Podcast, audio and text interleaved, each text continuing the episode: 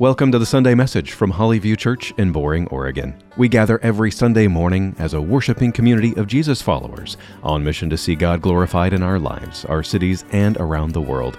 At Hollyview, the Bible serves as our foundation and guide for both life and ministry. It tells the story of God and the story of us.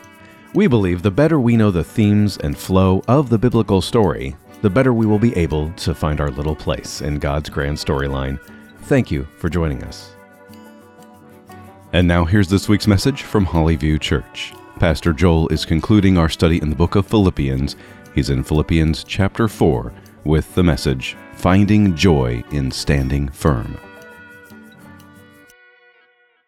Today we, we're going to end with the letter of Philippians. And you get to the end of this letter, and Paul, who is sitting in jail, chained to a guard, doesn't know what the future is going to hold. And he pens his last words to this dear, dear group of people that he loves. Uh, the last words that maybe he would ever say to them. Uh, so th- these are special words, and uh, I trust the Spirit to move as He will. But I, I want to begin the message by just reading the first verse. If you wouldn't mind, just stand with me in the reading of God's Word. Philippians 4, we're just going to read verse 1. If you uh, like to follow along in the Pew Bibles on page 923, uh, we'll, we'll spend a, the whole time looking at that. So um, we'll just start this morning. Philippians 4 and verse 1.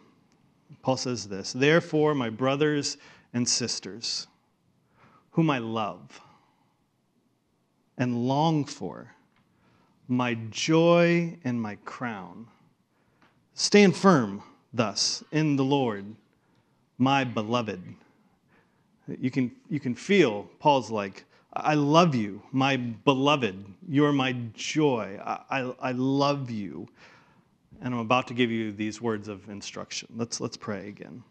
Lord, as we approach your word this morning, I pray that your spirit would be alive and active and speaking to us. As we spend time meditating on the words that were written so long ago, but written for us, I pray that we would each hear our names being said this morning.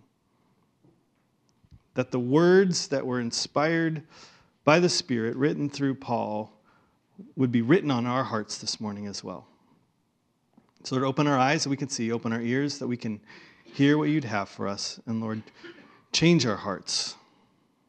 Guard them with your words so that we could find joy in you. In Jesus' name we pray. Amen. Go ahead and have a seat. Uh, before we get to the text, I, actually want to give you a picture this morning of the of the idea of the message, but I, I, want to do it in picture form, especially for those of you who are, are visual. So here, here's a picture of uh, me and Elijah when he was like a year old. We're in uh, Prague, Czech Republic, at the castle there. And there is a guard at the castle that stands there 24 hours a day, doesn't matter what the weather, he is always on guard uh, there. There's Elijah in the middle, probably safest place he could be, next to a guard and next to his dad, uh, who wouldn't let anything happen uh, to Elijah. The guard in, uh, that you see standing there actually started this whole regiment of people started in 1918 after the, fall, after the World War I ends, and they moved the presidency of Czechoslovakia, this newly formed country, uh, to Prague, and that's where the president took up his office in a castle. So he didn't have a White House like we do, but can you imagine being a president in a castle? That's awesome. But it's also open to the public. And so people come and go all the time through this castle. And so they set up this this guard. It's, it's kind of a paramilitary group that's just there to protect the president in the castle. So there's a guard that's been standing there since 1918, round the clock, 24 hours a day, uh, always standing firm at attention, letting, not letting anything happen to the president uh, in that castle. Uh, there, uh, the guards, there's 653 of them in this regiment. Uh, they stand on guard uh, at the castle. They, they function a lot like our firefighters do today. So they'd go and live for 24 hours at the, the castle. There, they had dorms there and everything. And for 24 hours, they were always on uh, guard with anything should happen. And part of that time is an hour they spend at the guard towers all around the castle, standing at complete attention, standing firm there so that no one comes in or goes out that's not approved by this guard, that would not risk anything. And then the other 23 hours, there's drills and training, and nowadays we have security cameras and everything locked down, and they're watching everything. And so, really, those guards are more ceremonial today than they are anything else, as everything is so electronic. Uh, but those guards actually represent a whole group of people behind the scenes that are standing guard there at the castle, not letting anything happen uh, to the president. I, I, was, I've been there several times. I even was there one time when no one was around, and we are so messing with those guards, which is so fun because they're not supposed to move. Uh, and they actually like poked me with his bayonet, uh, which he's not supposed to do, but nobody else was around. That's, that's my that's my memory. Uh, we brought our kids to the Prague Castle, and those guards were still there. And that's the picture that uh, of Elijah there. It's just a one-year-old next to that guard, standing standing firm. Now, just like those guards were there to protect the president in that castle. As long as the president's in that castle, those guards are on, on guard 24 hours a day. Just like those guards were there, Paul is going to show us that as believers, standing firm in Christ protects our joy. Standing firm in Christ protects your joy. You know, those soldiers, they, they were trained and they had all these drills to know what to look out for and, and suspicious things to, to see, and then how to deal with all those uh, risks or people that were trying to come, come in the bombs, uh, the suspicious looking people. They, they knew, they were trained of what to let in and what to let out and they knew where the, the gates were at. They knew the vulnerable points to get them eh, to get in there. And, and might, you might ask, like, so what is where is where are the guards at, and what is the gate for us as a Christian life that would steal our joy, to rob our joy? Where does the enemy get in at? And that's really what Paul wants to address in the text today. As he will bring us back to this group of people that he loves, and he says, as long as you remain in Christ, there is going to be a guard set up 24 hours a day for your heart, your head, and your hands.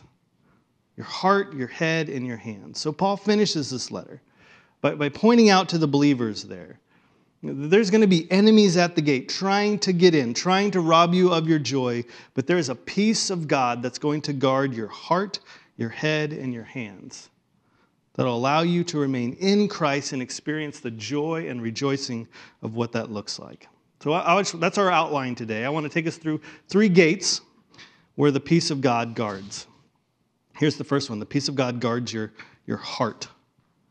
And I want you to, to imagine sitting in a little room in Philippi in someone's house. It's been 10 years, and you've been with this group of people, just like people here have been together. There's a special group of people that have met regularly together. You've been there when someone's mom's passed away. You've been there at the birth of a child. You've been there at the graduations. You, you've lived life with these people. You've watched their kids grow up from a one year old to a 17 year old. You, you've, you've been there in the struggles and the highs and the lows, and you're gathered together in a house with these people, these dear people and someone brings a letter from Paul, and you sit in this house and you listen to this letter as Paul goes, oh, I love you guys. You're my heart. You're my beloved. You're my crown. You're my joy. I just, I love you guys. But over the years, there's also been hurt and pain and disagreements. So, to that group that you love dearly is also the group that might have hurt you the most. You know how that feels. The love and the disagreements. And you hear this letter of Paul as he's encouraging you to know Christ, to remain in Christ, to go after Christ. And then he gets to the end of the letter, and all of a sudden your ears perk up because you hear your name. I mean, your name is called in this letter by Paul, who's 800 miles away, writes a letter, and at the end, he's like, Did he just say my name? Like, I don't even know if they're like, Hey, wait, can you, can you read that again? Uh, you just read your. my name. Like my, he read my name. And we're going to see today that if you listen, you're going to hear your name read as well. And, and I hope the Spirit perks up your ears as well. Let, let's read the text, starting in verse 2. Paul says, I entreat Euodia, and I entreat Syntyche to agree in the Lord. Yes, I ask you also, true companion, help these women who have labored side by side with me in the gospel, together with Clement and the rest of my fellow workers, whose names are in the book of life. Rejoice in the Lord always. Again, I will say, rejoice. Let your reasonableness be known to everyone. The Lord is at hand. Do not be anxious about anything, but in everything by prayer and supplication with thanksgiving, let your requests be made known to God. And the peace of God, which surpasses all understanding, will guard your hearts and your minds in Christ Jesus. We'll stop right there. And, if we had some time, uh, there might be so many questions you'd want to ask. Uh, I know this week, as I've been studying the text, I'm, there is so many details I would love to know. I would love to know who Euodia and who Syntyche were. Tell me about what's going on. And maybe that's just, I want to hear more information. What are they disagreeing about? And, why has it become such a big issue that Paul hears about it like 800 miles away and time has elapsed and he writes them a letter all the way back? And I'm like, I wonder how they're feeling. I wonder how they're getting along. I wonder if this letter actually changed their relationship.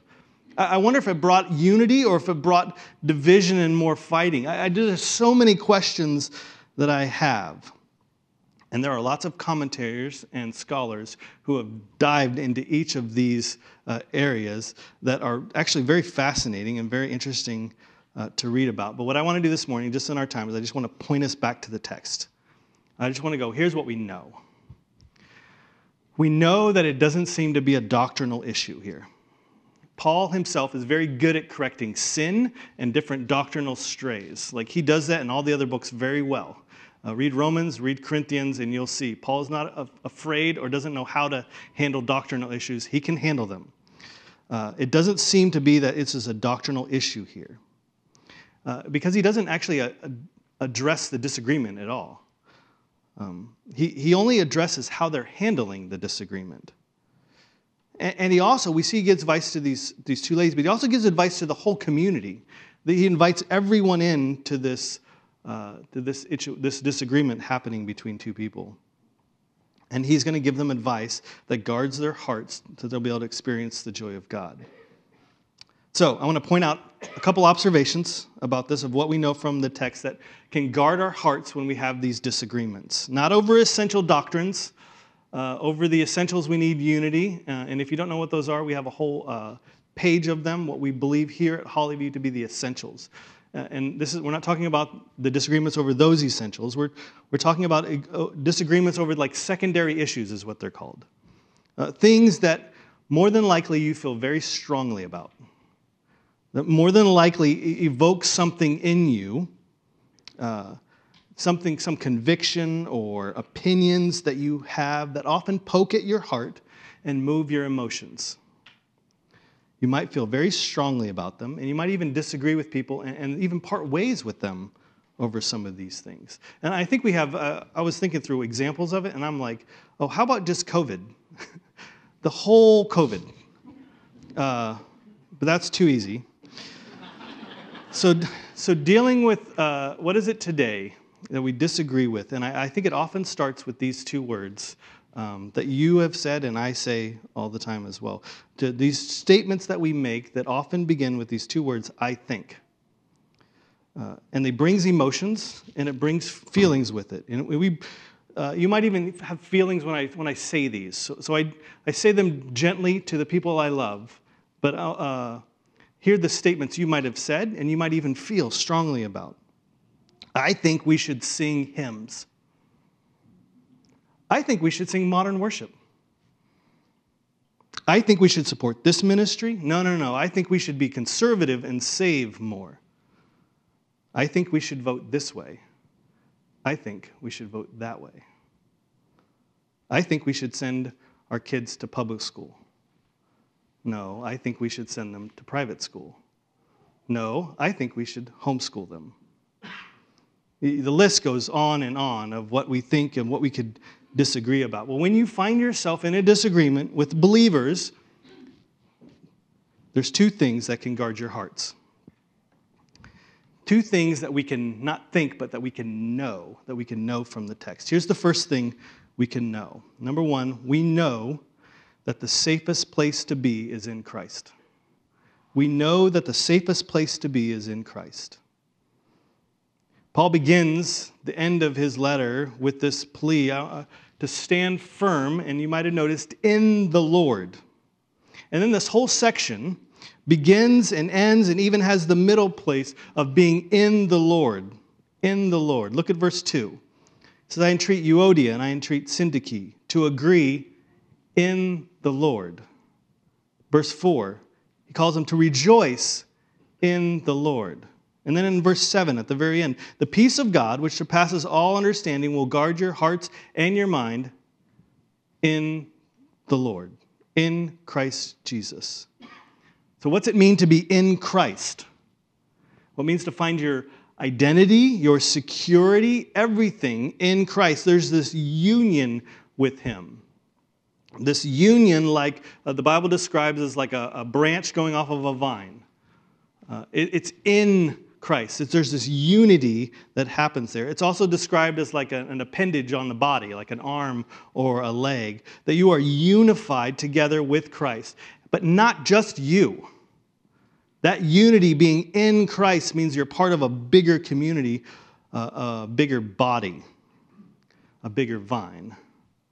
This is actually, being in Christ is one of the most common ways the New Testament writers describe who you are as believers in Jesus. You are in Christ, which makes you belong to something bigger than just you. In Christ. You have something much bigger to agree upon than you do to disagree upon. If you are in Christ, it's the idea of uh, the, the body of Christ and the hand uh, saying, Boy, it's cold outside. I think we should wear gloves. And the foot says, gloves? How silly. We should be wearing shoes. And the hand and the foot, they start arguing, and the hand slaps the foot and throws the shoe away, and the foot stomps on the hand and kicks the glove off. And you're like, that's just a silly picture. That would never happen. And why? Because they're part of one body, and the mind is telling them, the head is telling them, no, we are one. We're going to function as one. There's unity in the body, even in that diversity. Even when they disagree on glove or foot, they are one body. And Paul, in the same way, is calling this little church in Philippi back to joy in Christ, to rejoice in Christ by understanding you have something way bigger to agree on than you have to disagree on. He says, Rejoice in Christ. So he, he says, So what I want you to do is I want you to turn and I want you to pray before anything. Before you say, I think, go, What do I know? And these are the things I know that being in Christ is the safest place to be. So ask the Lord. And then turn to thanksgiving, he says. And as long as you're uh, giving thanks to God, it's really hard to fight with your brothers and sisters. It's really hard to have this critical attitude. So he says, so to know what it means to be in Christ, to be unified, to find the safest places is to be in Christ, uh, is to ask the Lord for everything first. Give your request to Him before you talk to your brother or sister. So, next time you're in agreement, I think it's almost a, a call back to the castle. We get so far out of the castle, and, and outside of the castle walls, that there's worry and anxiety and so many threats and all these things. And he's saying, let's come back to the doctrine, those walls of the castle, that we know what it means to be in Christ. The things that we know, not the things, well, I think we should do this. This is what we know. And, and, and if you're a believer in Jesus, these are the things you know. You know you're a sinner, you know you're broken. But you know that Jesus came, sent from the Father, to live a perfectly righteous and holy life and die in your place. You know there's forgiveness. You know there's mercy. You know that your Redeemer raised from the dead and that he lives today and that there's hope for whatever. You, know that. So when you go, well, I think we should do this, and you start getting in a disagreement, go back to what do we know? What do we know about being in Christ? And find that unity. It'll protect your, it'll protect your heart for joy. To know that the safest place to be is in, in Christ. Here's the second thing we know. We know that we are a people who need a mediator. We know that we're a people who need a mediator. We're not capable, you're not capable of living this life on your own by your own strength. You need a mediator. Our very faith, the foundation of our very faith, is all about a mediator. We need a mediator between God and man, which is Jesus. Our whole faith depends on it. So then, why at some point do we go, well, I, need a, I need a mediator between me and Jesus, but I don't need a mediator anywhere else in my life. I'll do it on my own. Paul's like, no, that's not it at all. Paul says, Euodia and Syntyche, I, want, I entreat you to, to agree in the Lord. You can, you can disagree on things, that's fine, but agree in the Lord of what he's done to unify you together. But he doesn't stop there. Then in verse 3, look, look at verse 3. He turns and he said, Yes, I ask you also, true companion. I ask you also. And, and here's the thing that's just baffling about this the whole letter is to this group of people. And he turns here and he says, And I ask you also. That you is singular, it's just one person. But he doesn't say who that one person is. Uh, so there's lots of ideas and theories out there. One of them is it's Luke who they say Paul left behind in Philippi to put things together, and that he's writing Luke and saying, Luke, my true companion, who's been there for a long time and faithful and true and loved the Philippians, help these ladies out. Help them, help, help us come back to unity in, in the body. So it could be Luke. It could be Epaphroditus who sent the letter, uh, which feels weird if he's like writing the letter and he's, he's there giving the gift and then takes the letter and he says, and you also. And he's like, oh, I'll write that in the letter to the, so, but some people think it might be. Uh, the you, the singular person, uh, the true companion, is a Greek, it's one Greek word. And so some people have speculated, well, he's actually talking to the true companion, which is this Greek word, which they're saying is actually his, his name. Though there's no evidence inside or outside of Scripture that that's actually a name. So maybe it is. We don't know. We're left, we're left with going, who is the you? So here's my, here's my thoughts on it. Uh, I think Paul intentionally did this by the Spirit so that when they hear Euodia and they hear Syntyche, and you're sitting there and going, oh, that seems like a mess. I don't want to step in. And Paul goes, and you also. You. You. And, put whatever name you have. If I called your name out here this morning, your ears might perk up and go, what? That's what he wants you to hear. You also. You are your brothers and your sisters' keepers. You're responsible for this too. This unity is not just, oh, that seems messy, I'm going to step back. You also, if you want to if you want to help in this uh, beautiful unity of being in Christ, you also are given the ministry of reconciliation. You serve as a priest to other people. You should be praying for them, helping them. Step into the mess. You might get bit, you might end up smelling messy. That's the job. That's what Jesus did, and they ended up killing him. And he's saying, Paul's like, we need that. We need that with each other. We need that to help people, to invite people into our messes and go, Would you help us out? Because we know we're not perfect. We know we're sinners. We know we need somebody else to help us navigate this, uh, to be a mediator. And then as you step into that mediation role, that you would just point people to Jesus, the ultimate mediator. Like, look, I'm stepping into this broken and a mess too, but I know someone who can help. And we serve as a mediator for one another. So invite people into your life. If, you're, if you have a disagreement, don't, don't just step back. Or if you see things, uh, disagreements in that thing, step forward into the mess. We know we need mediators. We're people who uh, need a mediator every day before our Father. The role of the mediator then guards our hearts to be one so that we can experience that joy and what it looks like to be living side by side with other broken people. Okay, that's the first, first gate, the gate of our heart. The, we know the safest place is to be in, in Christ, and we know that we are people who need a mediator. Here's the second gate, the gate of our, our head or our mind. Look in verse 8. It talks about a lot of what you're, th- what you're thinking. Verse 8 says, Finally, brothers and sisters, whatever is true, whatever is honorable, whatever is just, whatever is pure, whatever is lovely, whatever is commendable, if there is any excellence, if there's anything worthy of praise, think about these things. What you have learned and received and heard and seen in me, practice these things. Get better at them. And the God of peace will be with you.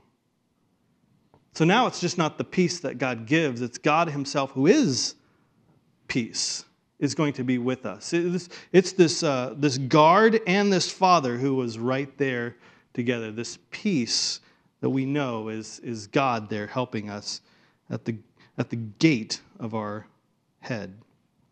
He knows the difference between steak and gum. He knows the difference between chewing steak and chewing gum. Steak is, if you like steak, I love steak. You chew it, you swallow it, you digest it, and it gives you proteins and vitamins and calcium and magnesium. It helps you grow stronger. It, it, your immune system gets better. You gain muscles. You gain all this good things. When you chew gum, you get zero grams of iron, zero vitamins, zero calcium, zero magnesium. I can go on and on. It's just zero. You look on the, it's just zero all through the thing, except for maybe sugar, and then that'll give you. But, but then it just, if you swallow gum, it just sits in your stomach and you actually can't digest it. It just sits there until you get rid of it. It's good for nothing. And thoughts, what you, those ideas and what you think and what you allow into your brain to chew on are either like that steak or like that gum. One, one encourages you, lifts you up, brings you life, and, and the other one uh, brings us really good for nothing. And the guard at the gate of our, our brain or what we think in our heads uh, is actually Christ, who's like, think about these good things. Is it, is it steak or is it gum? Does you need to just spit it out? And if you're thinking about something that's like, yeah, this is not good for me, it's going to start robbing you of your joy. So you just need to, to spit it out.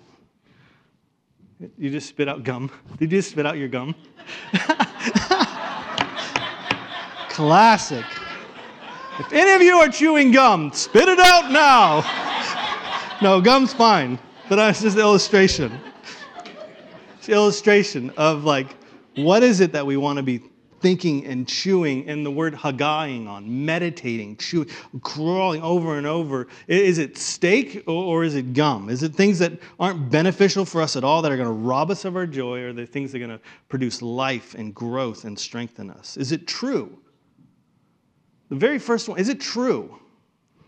And everything that comes into your brain, you probably think, yeah, that's true. I Googled it. I know. Uh, it's, it's true. But that is actually the very first thing that our enemy does. He mixes these half truths uh, with, with lies, and, and we get confused. Is it true? Is it not true?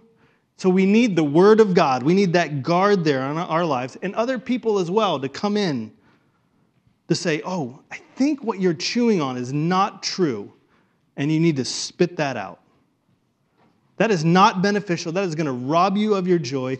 Get rid of that. We need to go back to God's word so that He can be a guard for our, our thinking. It is honorable. Would you share this with somebody else? Is it a thought that you would be like, oh, yeah, I'd be happy if somebody could just read my email in my head? Are you okay with that or is not? And if you're not, then it's probably not honorable. So you need to spit it out like gum. Is it just? Does it think of other people just as highly as yourself, or are you thinking, how can I scheme and get things that I can be better and push other people down? Is it pure? Is it lovely? Is it commendable? Is it excellent? Is it worthy of praise? That, those are the filters of what we should be chewing on and what we even should digest and be like, this is true, this is right, this is good.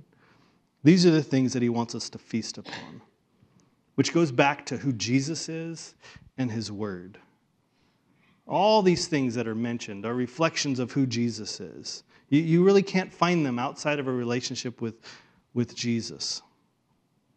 So, guarding our heads is this not only the peace of God, but the God of peace, who is right there going, I'm right here with you. Let, let, me, let me help you. Here's the final gate we see the peace of God guards our hands. Guards our hands. It guards what you give and what you receive. And it gives you this uh, end goal of contentment. Look in verse 10. It says, I rejoiced in the Lord. There it is again greatly that now at length you have revived your concern for me. You were indeed concerned for me, but you had no opportunity. Not that I'm speaking of being in need, for I've learned that in whatever situation I am, to be content.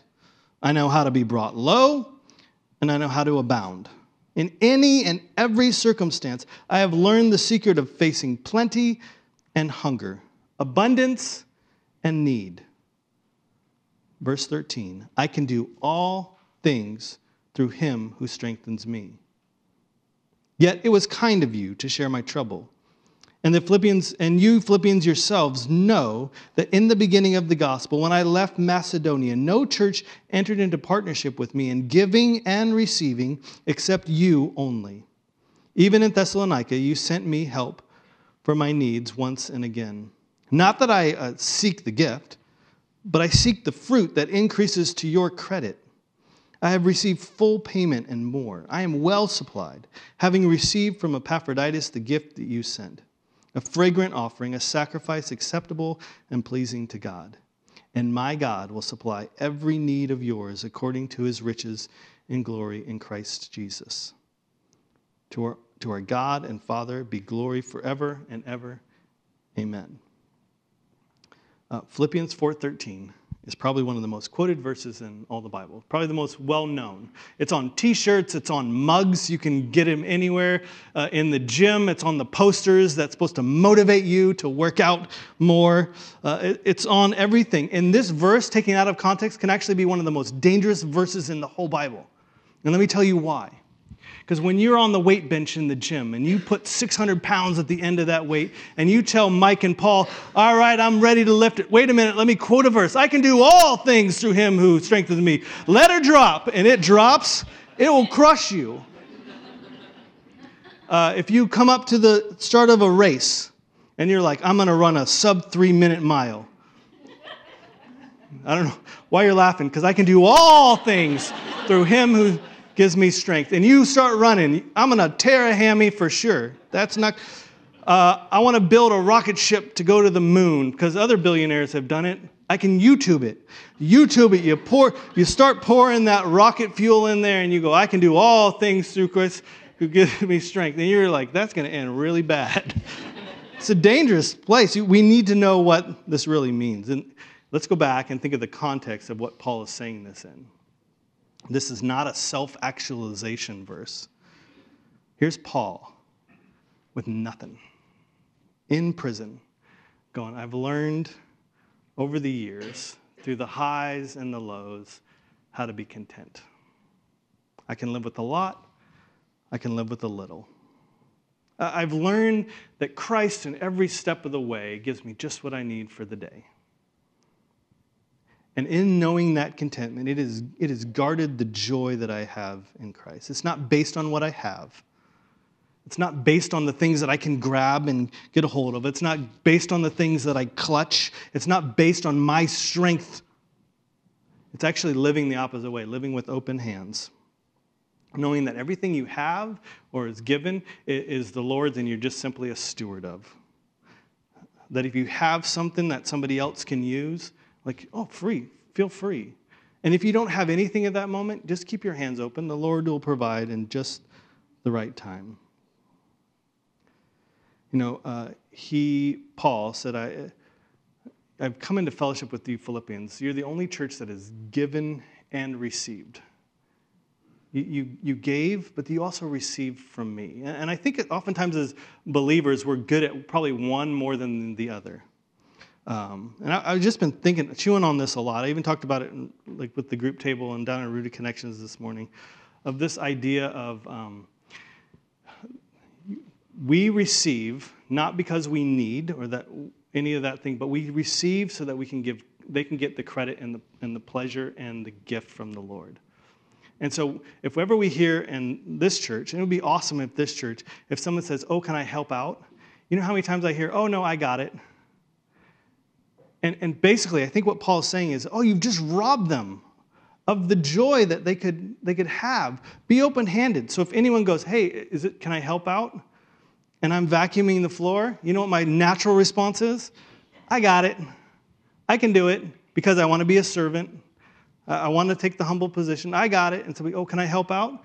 Nope, I'm going to get all the credit for this one. Thanks. You just sit on this. That's basically what I'm saying. You sit on the sideline. Well, rather, if I would say, Oh, can I help vacuum? Absolutely. I'd love for you to get all the credit for this. Wow, aren't you? Look at them, they're great. And that person actually receives. And you're like, okay, okay, I know it's a little bit funny. Like, and don't take it too far. Like when you get home, like I'm gonna let Amy get all the credit for everything around.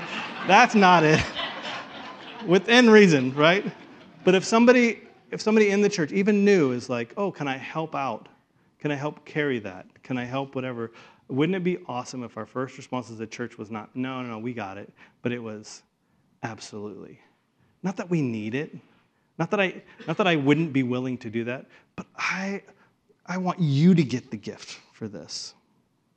That's Paul's desire. Whether he has a lot or a little, he's like, I don't, it's all the Lord's. I'm just open handed, and that protects the, the joy. So, Paul's desire is for that they would know Jesus, that they, they would have this guard over their, their, their heart and their minds and their hands that would allow them to, to stay firmly in Christ inside the castle so that no one would come in and steal their joy. So, he sets this guard up to protect them.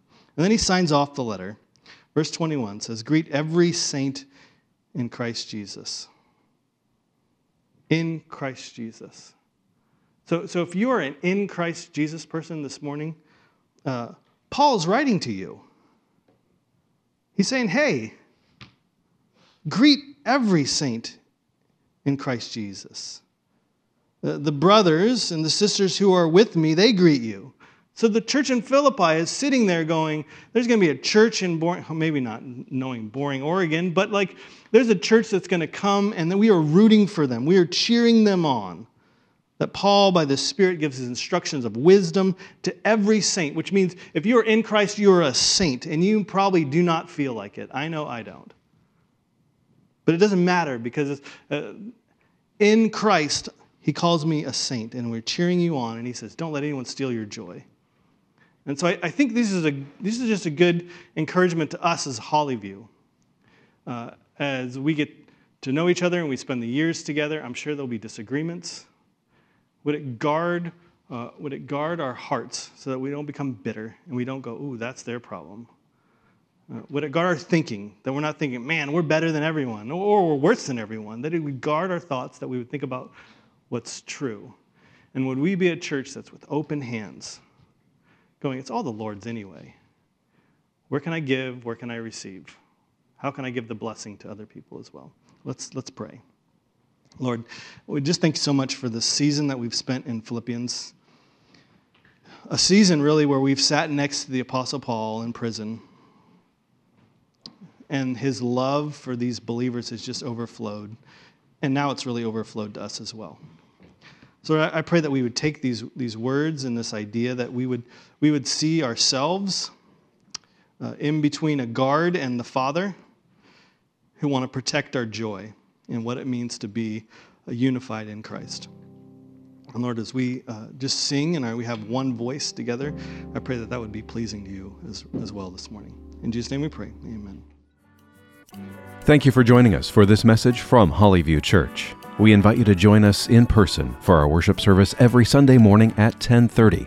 You can find us on Southeast 257th Avenue, just off of Highway 212, between Boring and Damascus, Oregon, or find us online at hollyviewchurch.com. Together, we are being shaped by the gospel, rooted in God's Word to share God's grace and truth. Again, whether online or in person, thank you for joining us here at Hollyview Church.